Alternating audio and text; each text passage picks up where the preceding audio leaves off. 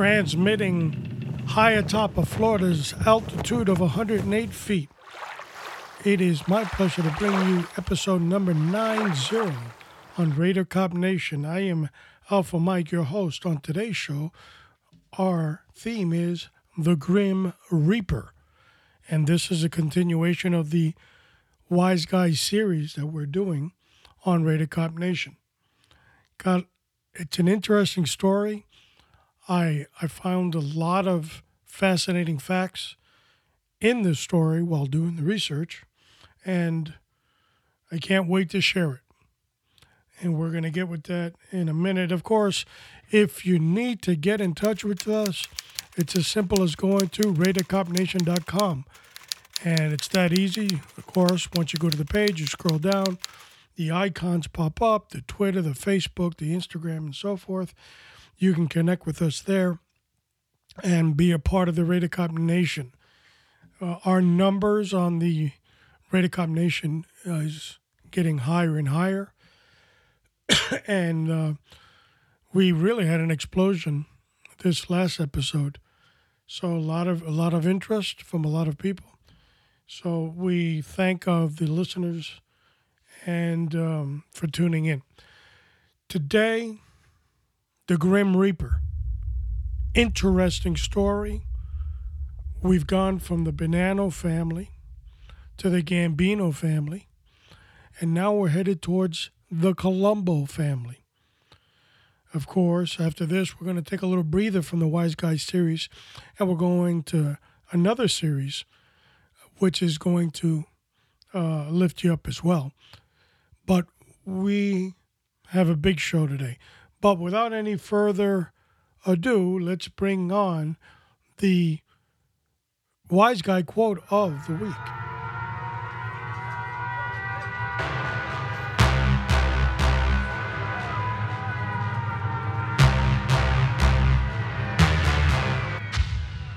This week's quote comes from us from William Balsamo. I want to kill this degenerate bastard brother of yours. But I'm not selfish. I don't want to deprive you of that honor. Hmm. Quite fitting for the Wise Guy series that we've been doing here on Raider Cop Nation. That's a fact of life. This sacred, honored society of wise guys kill best friends, family members, it doesn't matter. And they all cover it up with one proposition, and that is it's only business. We have fascinated our listeners with uh, aspects of the Bonanno family, the Gambino family, with uh, Louis Eppolito and uh, the Mob Detective series. And now we're dwelling into the one and only Colombo family and looking at the interest aspects of this family, the interesting way that law enforcement and specifically the FBI, how they dealt with this situation and this member of the Colombo family. So let's get into the meat and potatoes and let's get the pot boiling.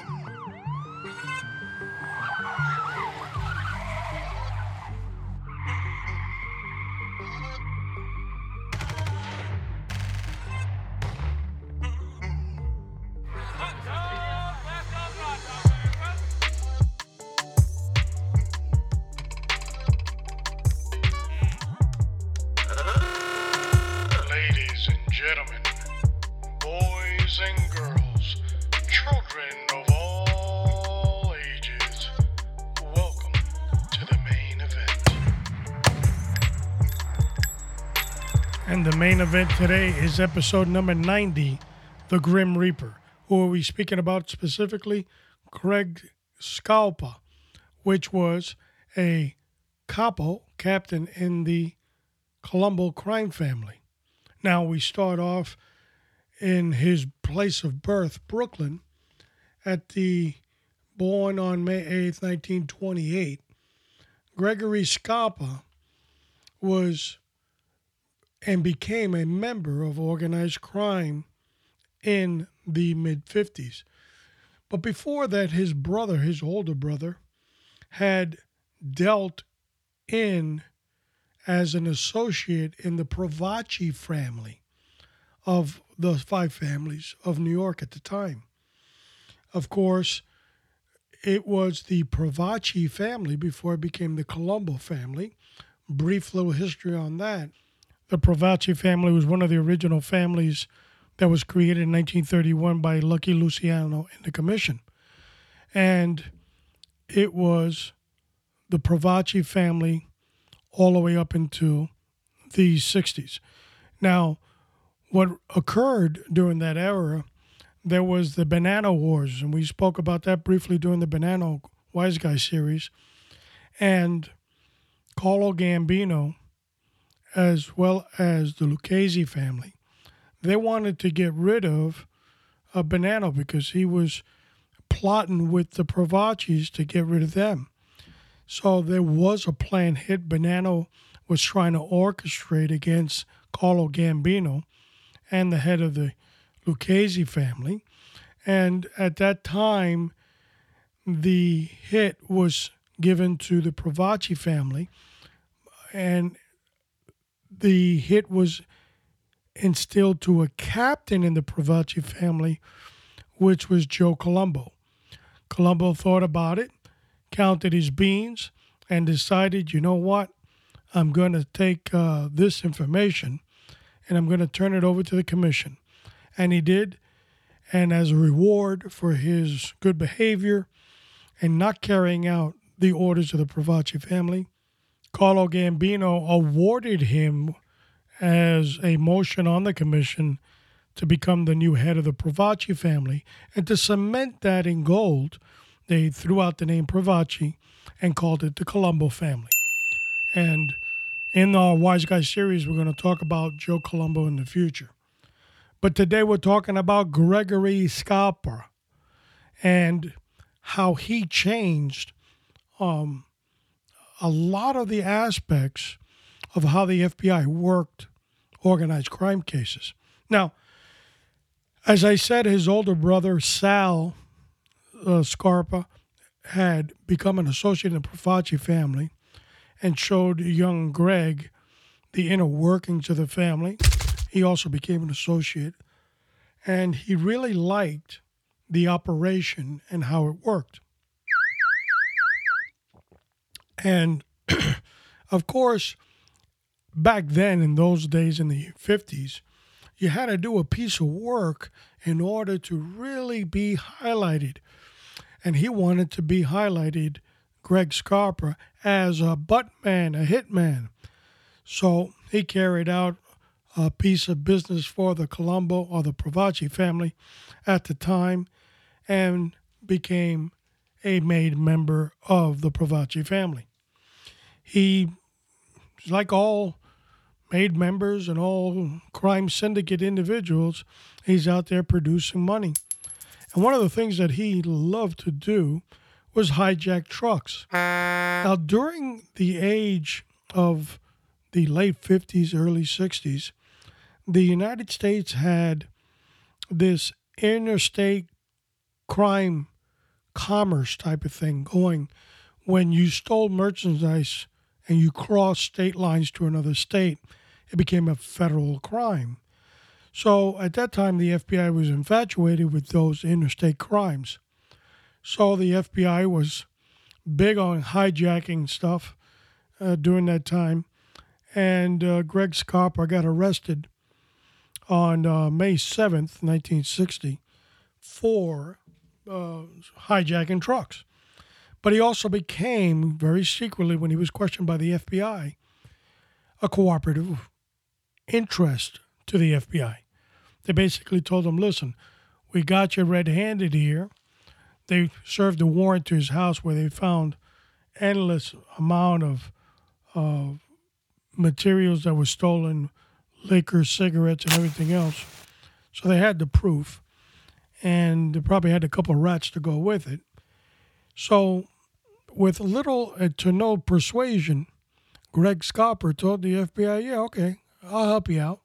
I'll give you information every now and then. Now, there was two types of thought here. One, the FBI said, We've got a confidential informant. And then two, Greg Scarpa says, I got a license to steal. Two different idea sets, but this was the element that was in front of him. So uh, in the 60s, he was a cooperative informant to the FBI. And shortly after, he was giving them little tidbits here and there, um, hijack trucks, and they would show up and arrest everybody and woo, woo, woo. My guess is that he was giving the FBI the competition's loads and getting rid of them and uh, profiting his end even more. Intelligent. now, another thing that needs to be um, recalled is that uh, back then there was no RICO statute. So, this uh, thing with a cooperative witness was you dealt in certain things. The FBI kind of had like a dumber than dumber attitude of what you might have been doing as long as you're feeding the animal. And the animal in this case being the FBI. Easy trade off. Now, the FBI has shown us that they are capable of doing a lot more than dealing with some hijacked trucks today. If you're the police, where are your badges? So this has been an ongoing thing with the FBI, these deals and negotiations. As I said the last podcast, when our criminal justice system works a deal out with a mass murderer that killed 19 people to walk free to get rearrested again, badges. that tells you a lot about our criminal justice system. We ain't got no badges. So Greg Scarpa now is working for the FBI. We don't need no badges. He's doing his thing and he's up and coming now because he's got an in. Now, of course, he can't tell his buddies over in the mob at the Wimpy's Boys Social Club in Brooklyn because uh, that would not get him a good table in the social club. So he keeps it to himself, he keeps it under the wraps, and as a result, he starts to flourish. He becomes an enforcer in the Colombo family and a force to be reckoned with. Now, in the 60s, the FBI concocted this crazy idea that they had an issue that occurred in the South with three civil rights activists that had gotten into a situation where they disappeared and then they were discovered dead. So there was a big uproar about that in I don't have to show you any stinking in society in general within the media. And there was only excuse me, one way to fix that. So the FBI was given the case and somebody over at the FBI office said, why don't we bring in Greg Scarpa and have him go down south and get some information for us? Now, let's see how this works. You're going to go deep down south where the KKK lives. You, being an American I Italian, and you're going to just blend in. I get it. Well, stranger things have been seen. But our friend here, Greg Scarpa, does pull it off. And he goes down there, and the FBI documents have recorded him as confidential informant uh, 3461. That's his number, 3461. And they sent them down uh, to obtain information in a case of the civil rights workers. It's also believed that he was working the case of uh, what's known as the Mississippi burning case with its uh, three civil rights. And, and there are a couple other cases he was working too. But anyway, Greg Scarpa goes there. The FBI points to the guy that they want him to to kind of intercept. Now, I think here there might have been two forms of thinking also. The FBI said, well, you know, Greg's he's got a criminal mentality. He knows how to work the system. He'll, you know, talk to this guy, befriend him, and get some information. Well, Greg says, I'm not going to be there all day. I'm just going to juice this guy up and get what I want. And that's exactly what he did. He walked into this uh, individual's place of business and he was talking to him about some electronics. Said, Yeah, I'll show you out back.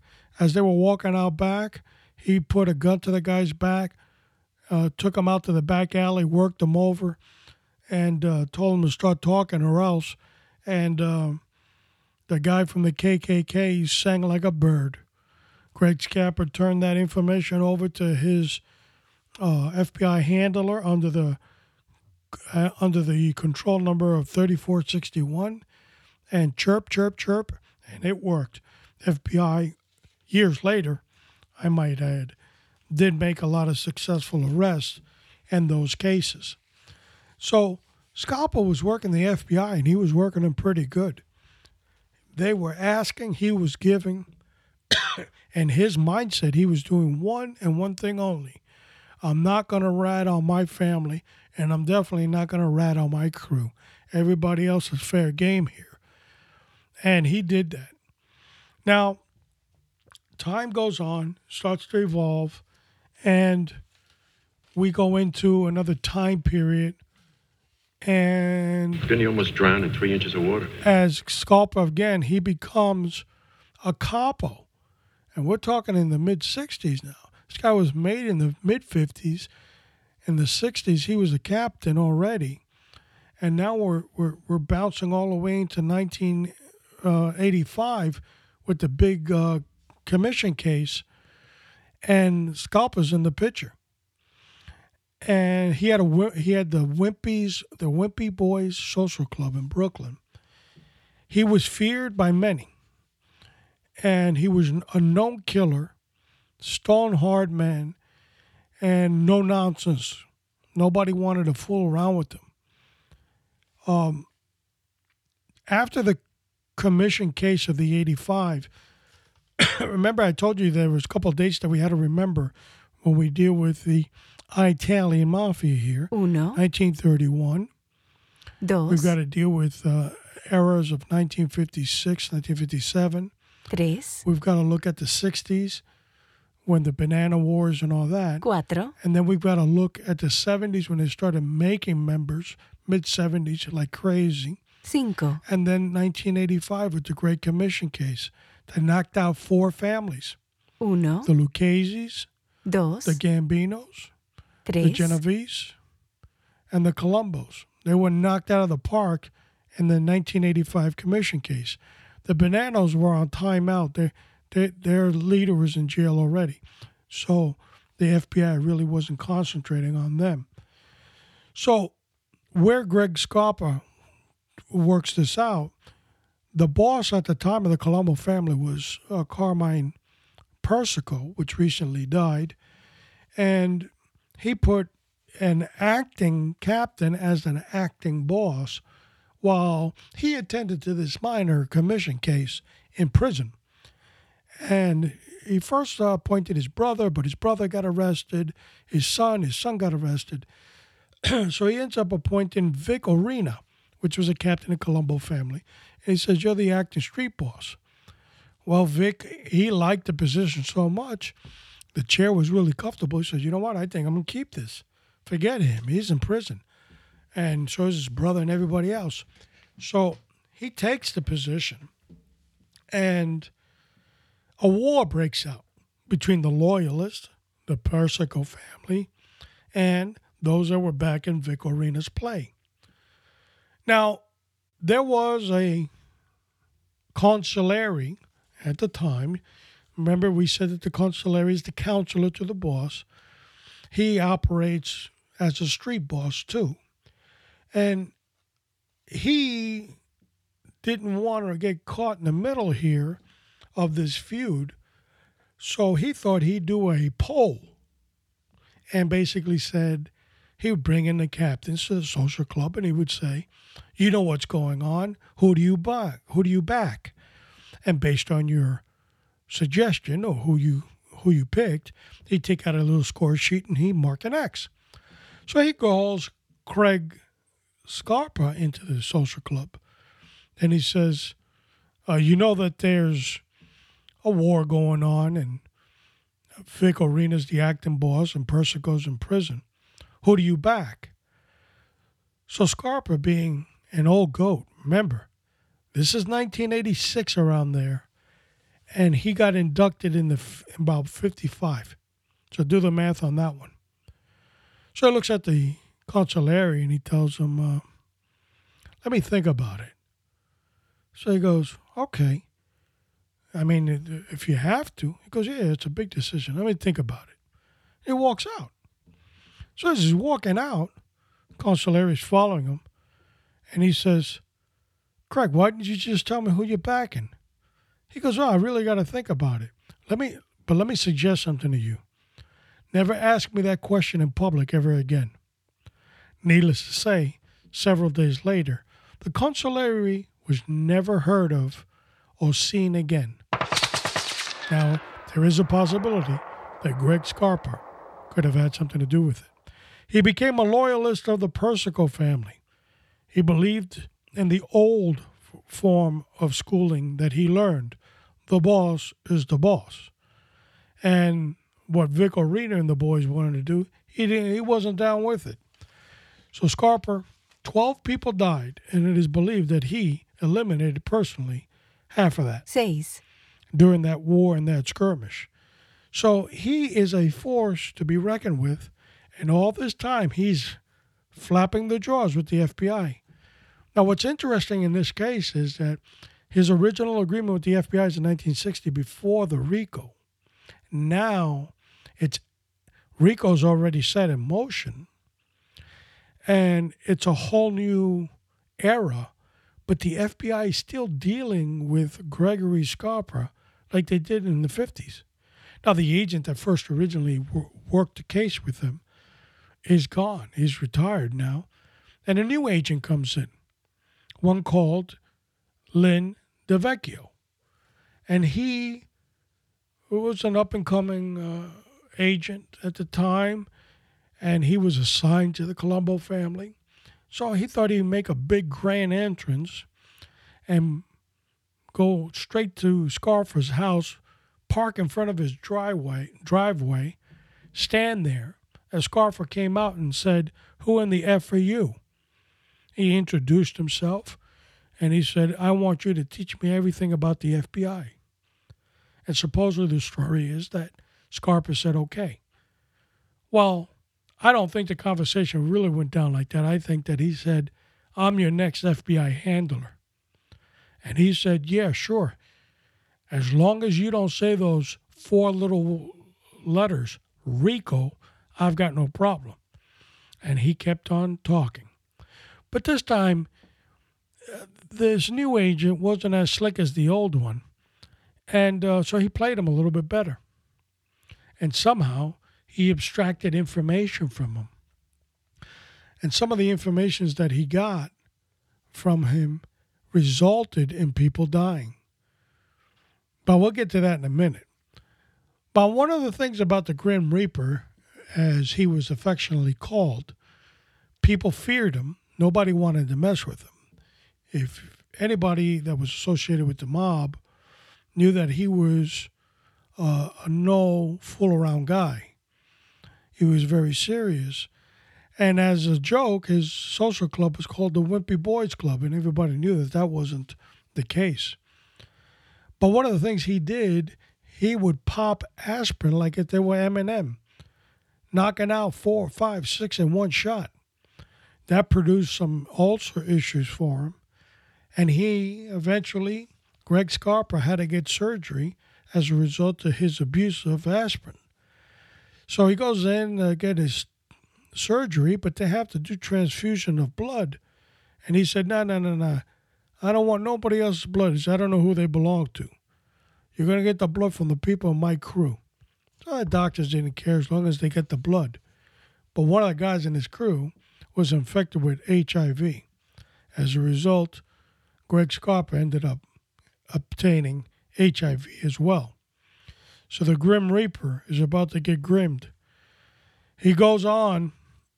He sues the um, the hospital, I believe, and he wins uh, out of court settlement saying they didn't screen the people properly, and rightfully so. So we're deep into the Colombo War. We're in 1986. The the great case had gone by in 85. All these bosses, now the family, had gone to prison, huge vacuums out on the street, but nobody wanted to mess with Greg Scarpa. That was for sure. He knew what he wanted, and he wasn't going to sit back and let anybody uh, manipulate him in any way, especially with the amount of seniority that he had. Now, the Colombo War goes into the 90s, 91, and uh, on one specific day, Scarpa goes out with his crew. They go out to South Brooklyn, and they're looking for certain people in the faction of, uh, of Vic Orena and to start whacking them so the numbers are not as even. And they find uh, a gentleman by the name of Vinny Farrugro. And he was, you know, having a good time hanging up Christmas lights. It was December 6, 1991 and uh, they were going to have, an, I guess, a nice Christmas dinner. But Greg had a different idea. He shot and killed him on his landscape as he was uh, putting up the Christmas lights. So no Christmas party uh, for them. Uh, back in '92, he had an issue where his son. And uh, now, by, by the time 1992 rolls around, the effects of the HIV virus are taking their tolls, losing weight, and he wasn't of his right mind. But on a specific night, his son comes home and he's a little upset, and there's a little carry on going on. and he's sitting in the living room, Greg, and uh, the wife uh, tames from the son something happened. And uh, he goes, What happened? And the wife tells Greg, uh, Somebody robbed your son. What do you mean somebody robbed my son? Nobody robs my son.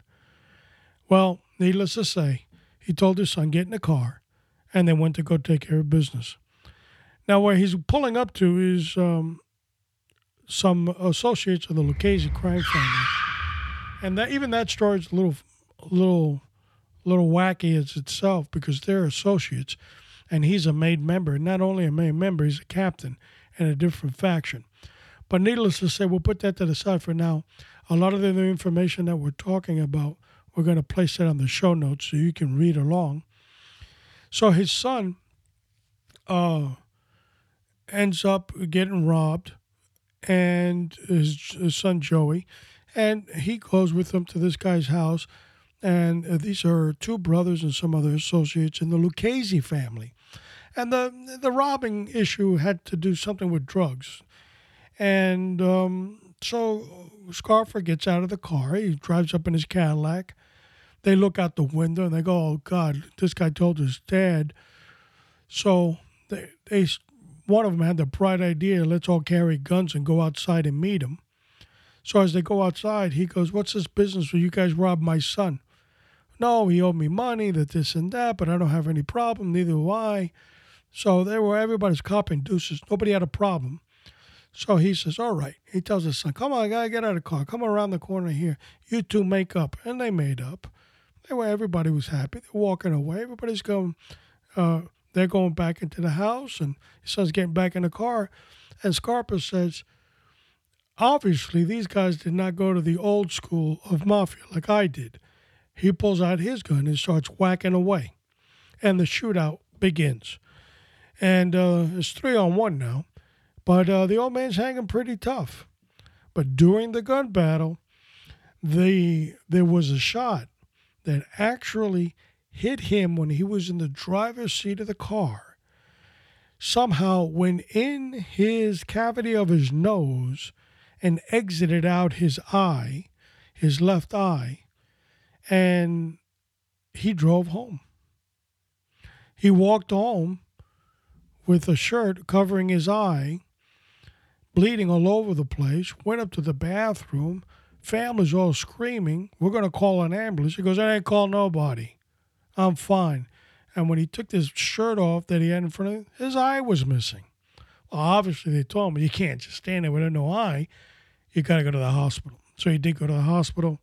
Of course, police were in on this, and it ended up being a self defense thing. He pulled the gun on me, he pulled the gun on me, and all that. So he couldn't pin it on anybody, so nothing really happened.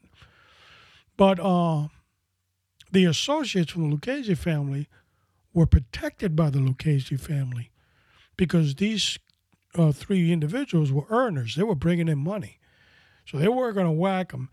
And to me, what's a little far fetched from that is how did that go down? I don't know. When you're a captain in another family, and these guys are not made, and and they're they're not on the ground yet, so something's a little fishy on how that went.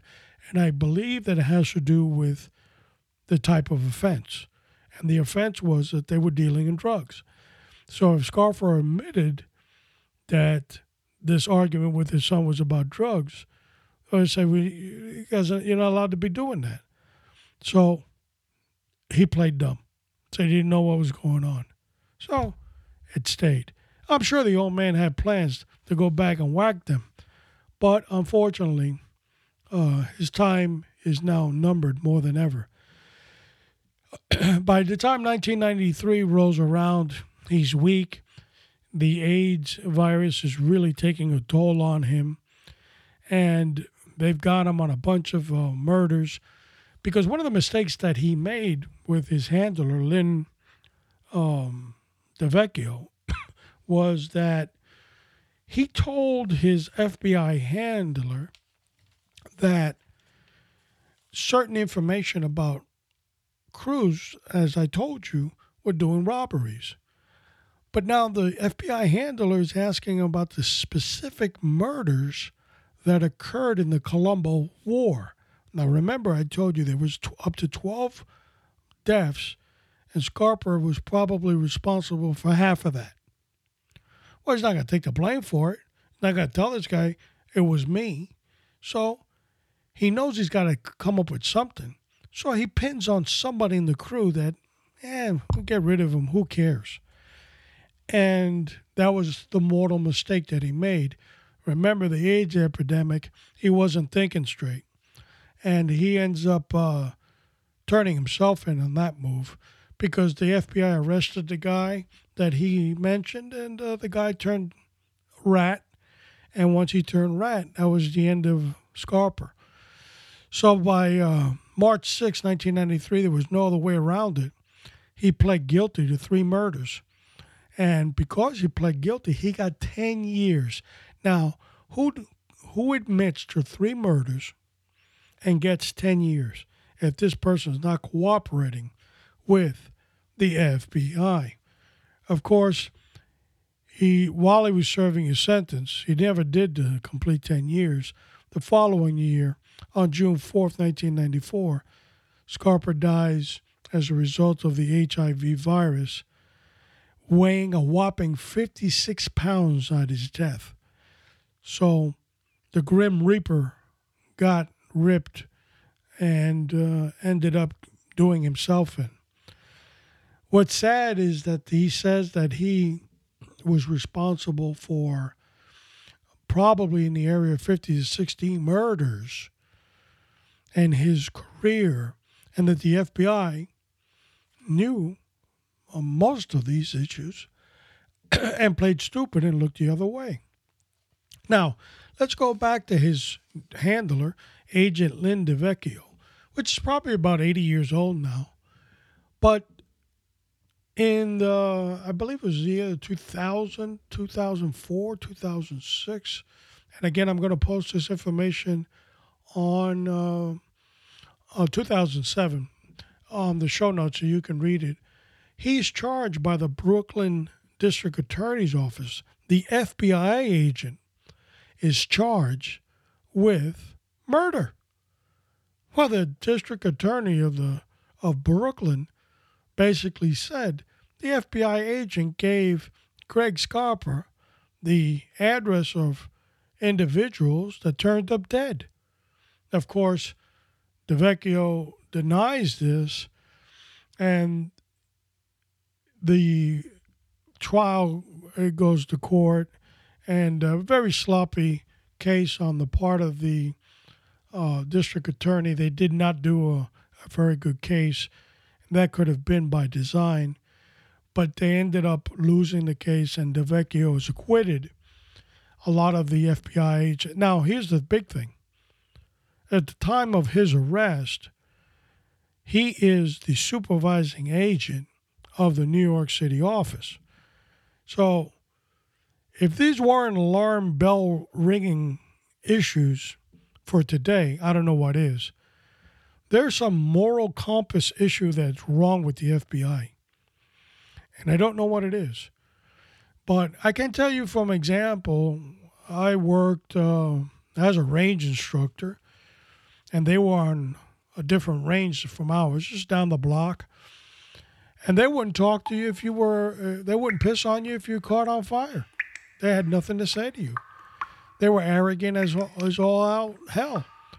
They, they having a conversation with a, a regular officer was like uh, underneath them. And a lot of it is what they're t- trained and taught in their academies. They are kind of brainwashed as, as they get into the FBI that you're a superior law enforcement officer. You're not the local yokel. Don't trust the local yokel because they're all corrupt and no good. And they start to drink the, the Kool Aid and believing it. So it doesn't surprise me, but this case in 2007 was was a very eye-opening case that although DeVecchio was set free and the district attorney's office didn't persuade it, I, I think that the the message was sent. And that was that some of the behavior that the FBI have been doing and in the Grim Reapers case, as far back as the 60s, when they started wheeling and dealing with uh, with with DeVecchio, I mean with uh, with Scarpa, I I believe that that's what really opened up uh, my eyes. That uh, they'll do anything and go to any length whatsoever to get what they want. And it's uh, sad, but it's true. There's something very wrong happening at the FBI. And it's not just, um, it's a moral compass that whatever the objective is, they will go full steam ahead towards the objective and they will negotiate with anybody. The district attorney of Brooklyn said that DeVecchio made the deal with the devil in order to get information at any cost and even to the cost of dead bodies. Of course, it wasn't proven, but it didn't play very well. And it didn't play very well with um, the FBI over at their headquarters building. They didn't like what they were hearing either. And obviously, they had a runaway train on their hands. DeVecchio does retire. He goes to Florida in 1992, opens up an investigation excuse me, an investigative company. He's probably in his 80s now. I'm sure he's uh, well into his glory days in retirement. And um, I'm not accusing him of this. He was acquitted of it. But what I am saying is when you deal with these dangerous people, you've got to cross your T and dot your I's. Because somehow, somewhere, somebody believes that the FBI allowed made members in the Colombo crime family, gave them information to whack people. That's some serious stuff. As always, I knew that this information would be mind boggling to those that hear it in the crime and the Wise Guys series as we continue them.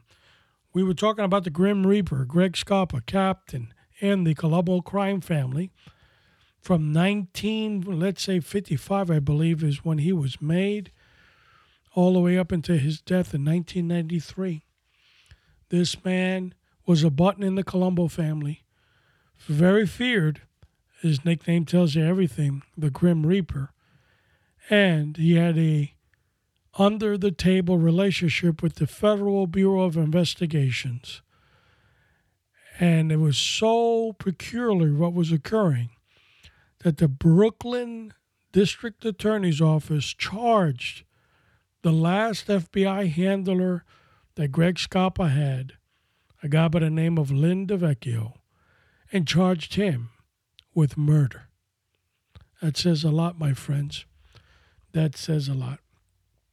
I hope that you are enjoying the Wise Guy series. We are moving forward on all these. We're having a great time uh, presenting you a lot of these shows. Um, the, the as I said, the numbers are going up, the ratings are going up, and um, so we're happy about that. I, people like to hear about bad guys. What can I tell you? So we're definitely going to provide a lot more than just this. We're going to uh, come up with a series of shows on Wise Guy.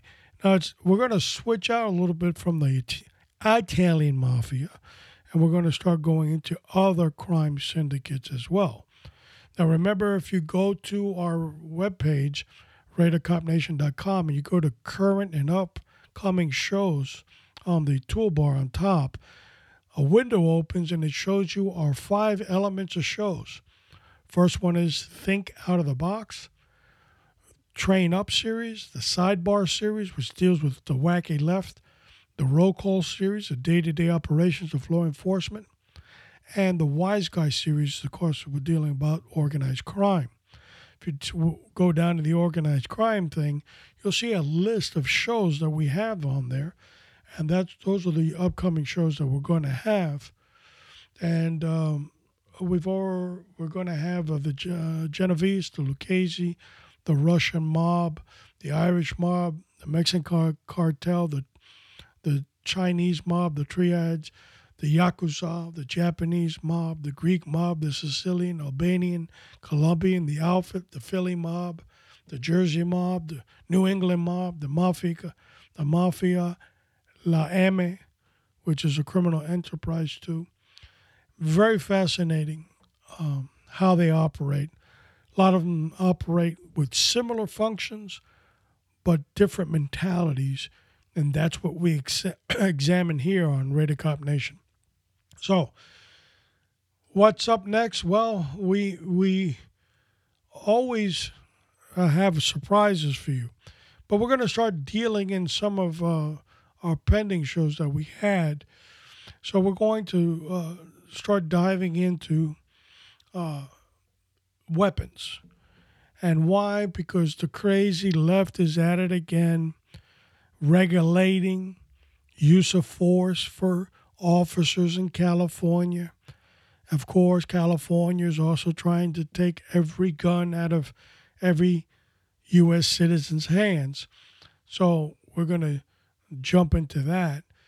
And so this, we're going to keep you on your toes. But episode 91 will take us in the direction where we're going to go in the month of July. As always, folks, it is my honor and my privilege to be your host on Raider Cop Nation. Oh, don't forget, it is so important to continue in prayer, praying for you, most importantly, because without you being saved or salvaged or healed, it's hard to continue praying. Pray for your family, pray for your loved ones, pray for your community, and pray for the agency that serves you. And most importantly, continue in prayer for the great country of ours, the United States of America. This is Alpha Mike. Roger out. And guide her through the night with a light from above, from the mountains to the prairies to the oceans white with foam. God bless America,